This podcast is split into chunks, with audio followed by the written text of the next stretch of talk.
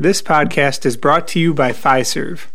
As a global leader in payments and financial technology, Fiserv helps credit unions achieve best in class results through a commitment to innovation and excellence in areas including account processing and digital banking solutions, card issuer processing and network services, ATM and cash supply chain management, payments, e commerce, merchant acquiring and processing, and the Clover cloud based point of sale solution.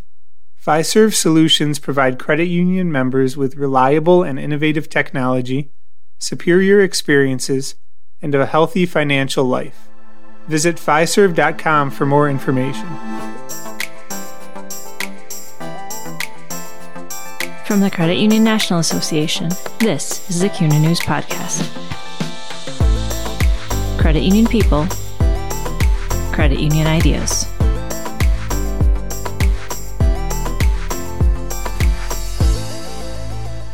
Detecting and preventing fraud is more important than ever due to the ever growing number of points of entry fraudsters can attack from. Hi, I'm Yikeng Yang, Digital Media Design Specialist here at CUNA.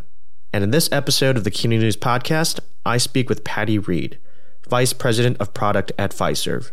To tackle this issue of fraud, we cover topics like the difference between identity fraud and account takeover, best practices to prevent account takeover, and strategies credit unions and members can apply to protect themselves. We hope you enjoy this conversation on fraud prevention.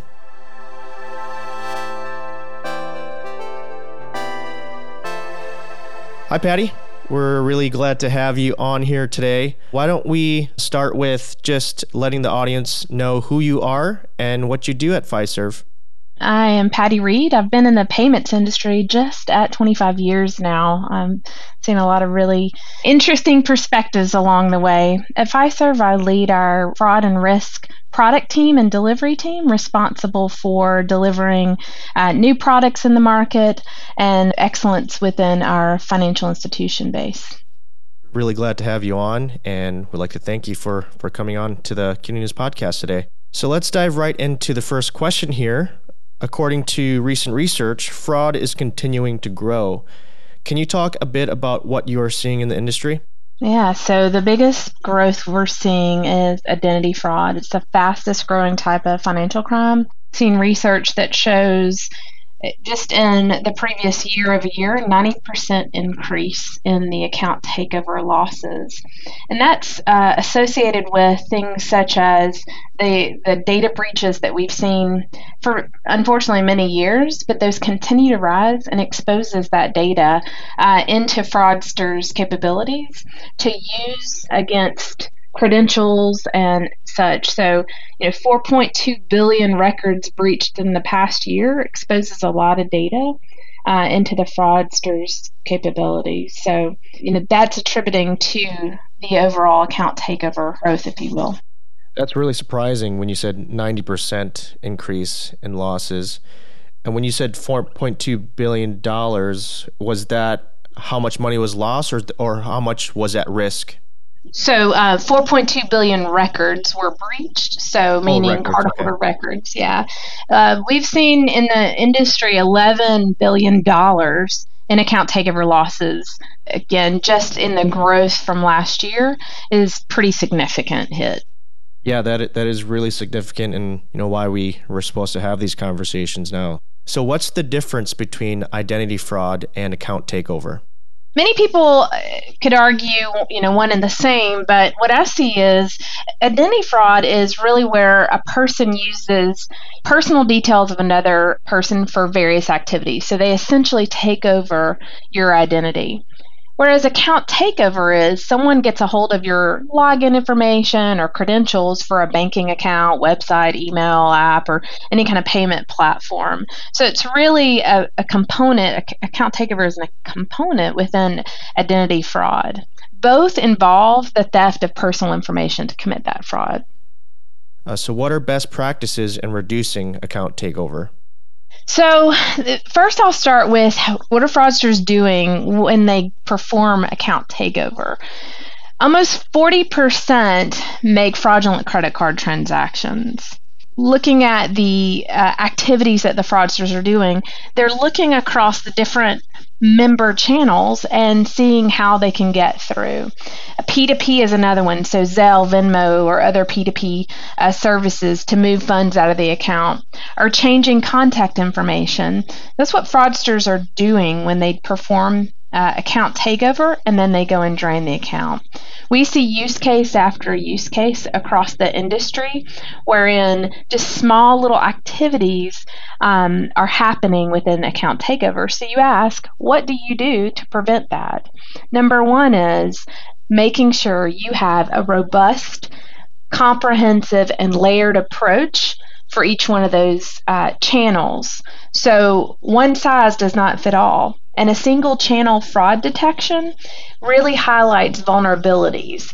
So if I'm looking just within my mobile app and I set up, you know, email address and a password, I've got to look further beyond that for account takeover because the fraudsters are looking at the overall accounts, not just the channels. So it's very hard to detect. And my recommendation is to look across those bring together a centralized profile of the consumer and monitor the behaviors as the member level, not specifically within the channel that they're logging into or accessing. So, what are some of the impacts of fraud on consumers? We can all speak as a consumer.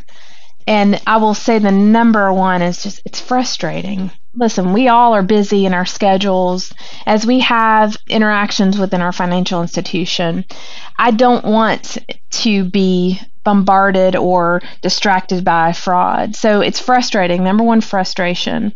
Number two is it creates a sense of fear among the members. So when I have account takeover, it's broader than just a single transaction. Now I have to shut down the accounts, my login credentials, and change all of that. And there's a sense of fear that exists over their financial well being.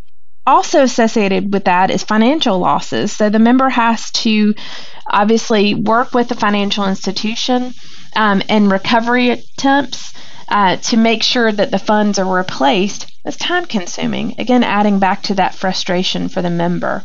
And so as I go through that, it creates a sense of doubt of whether or not I should use that account any further. What we see often is more than 30% of members shut down the relationship with a financial institution when they experience things such as account takeover just because it's frustrating and there's a sense of that doubt that's should I use this account? Um, can I keep this active? So it's a very big impact to the overall financial institution. Yeah, I definitely get that, especially with kind of the the paranoia of what comes with fraud. I've done that before, where I've I've closed an account just because I've heard news about something. So I, have definitely done that before too, and yeah, I definitely agree with that. So, what can a financial institution do to help protect its members? number one, stronger authentication. I spoke of that earlier, but continuously expand and invest in robust authentication strategies throughout the account lifecycle, throughout the customer journey. And that's critical for the overall solution against account takeover. Monitor at the member level. So, looking at website, mobile logins, contact center calls, purchases, transfers Monitor that at the member level, looking for anomalies in that behavior so you can detect it faster. And again, monitoring in a real time fashion because fraudsters come in and take over pretty quickly and then exit. So it's very hard to detect when that's occurring. Those are two big pieces that I, I strongly encourage financial institutions. And then lastly, targeted friction. So when you are creating that stronger authentication, reserve the friction, if you will, in the authentication for higher risk activities. So make it more difficult for fraudsters to get in to perform those higher risk activities, such as wire transfers, P2P, etc. What can members do to best protect themselves? I always say this out loud and, and loudly as we can for alerts. Set up alerts on any type of transaction, change, etc., within your accounts. Be aware, be notified of any kind of change in your account, whether it's a phone number change, but it is up to the consumer to enroll in those. Monitor your accounts overall and make sure that you are watching these accounts more frequently than just looking at, for example, transaction alerts. So make sure you're looking at any kind of account change. Yeah, I totally agree with that too. Because personally, I, I, have alerts on too. So, for example, if my balance you know gets under a certain amount, I'll get a text, and then I also do manual things like I'm checking my my account like every other day just to make sure everything's all right. So, I totally agree with that. How important is member education slash empowerment? I'll speak as a consumer again.